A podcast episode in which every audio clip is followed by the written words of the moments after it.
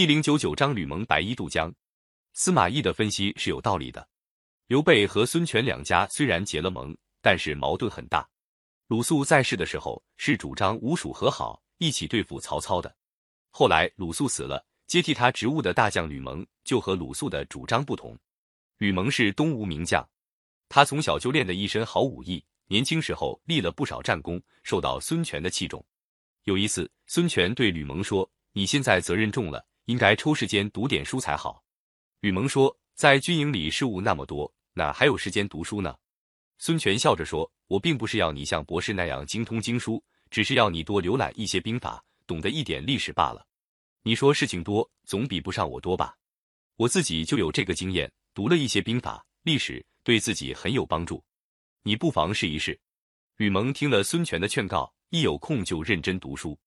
鲁肃刚代替周瑜当大将的时候。经过吕蒙的驻地看望吕蒙，当时鲁肃以为吕蒙不过是一员武将，没有什么雄才大略。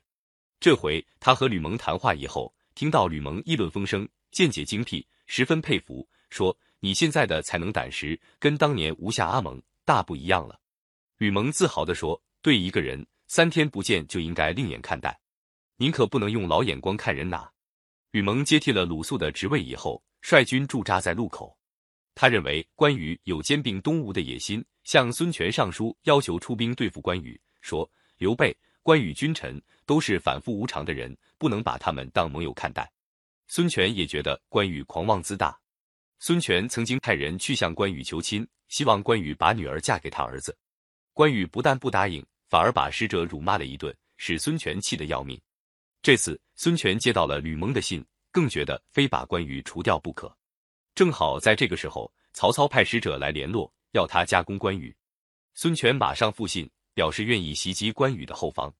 关羽也听说吕蒙厉害，他虽然亲自率大军进攻樊城，但对在他背后的吕蒙这一头，可并没有放松防备，在蜀吴交界一带布置的严严实实。吕蒙本来经常有病，这一回他就装作旧病发作，而且说是病得很厉害。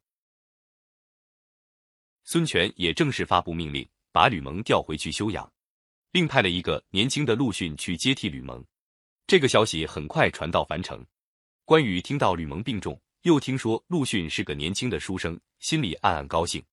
没过几天，陆逊从路口特地派人拜见关羽。关羽接见使者，使者献上了书信和礼品。信中大意是说：听说将军在樊城水淹七军，俘获于禁，远远近近，哪个不称赞将军的神威？这次曹操失败了，我们听得也高兴。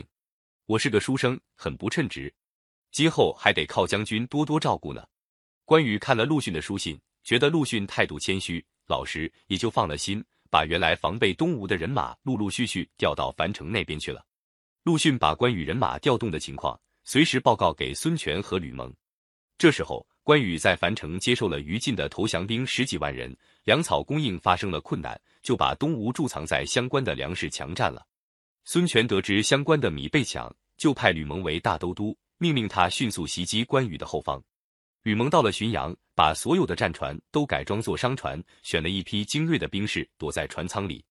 船上摇橹的兵士扮作商人，一律穿上商人穿的白色衣服。就这样，一列又一列商船向北岸进发了。到了北岸，蜀军守防的兵士一看都是穿白衣的商人，就允许他们把船停在江边。没想到一到晚上，船舱里的兵士一齐出来，偷偷摸进江边岗楼，把蜀军将士全部抓住，把岗楼占了。吕蒙大军神不知鬼不觉地占领了北岸，进军公安。留守公安江陵的蜀军将领本来对关羽很不满意，经吕蒙一劝降，都投降了。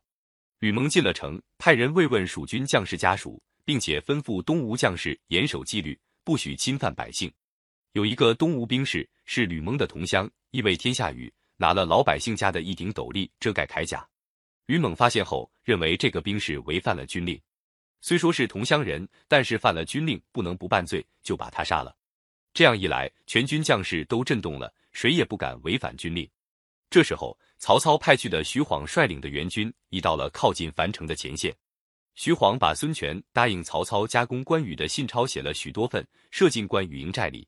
关羽得知吕蒙袭击后方的消息，正在进退两难的时候，徐晃发起进攻，打败了关羽，使关羽不得不撤去对樊城的包围。关羽派使者到江陵去探听情况。使者一到江陵，吕蒙派人殷勤招待，还叫使者到蜀军将士家去看望。这些家属都说东吴的人待他们不错。使者回到自己的军营后，兵士们向他探问家里情况，他就照实说了。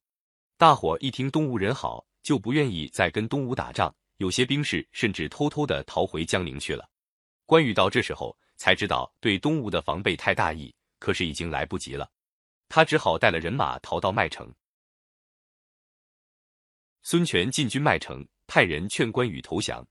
关羽带着十几个骑兵往西逃走，孙权早已派兵埋伏在小道上，把关羽十几个骑兵截住，活捉了关羽。孙权知道关羽不肯投降，下令就地把他杀了。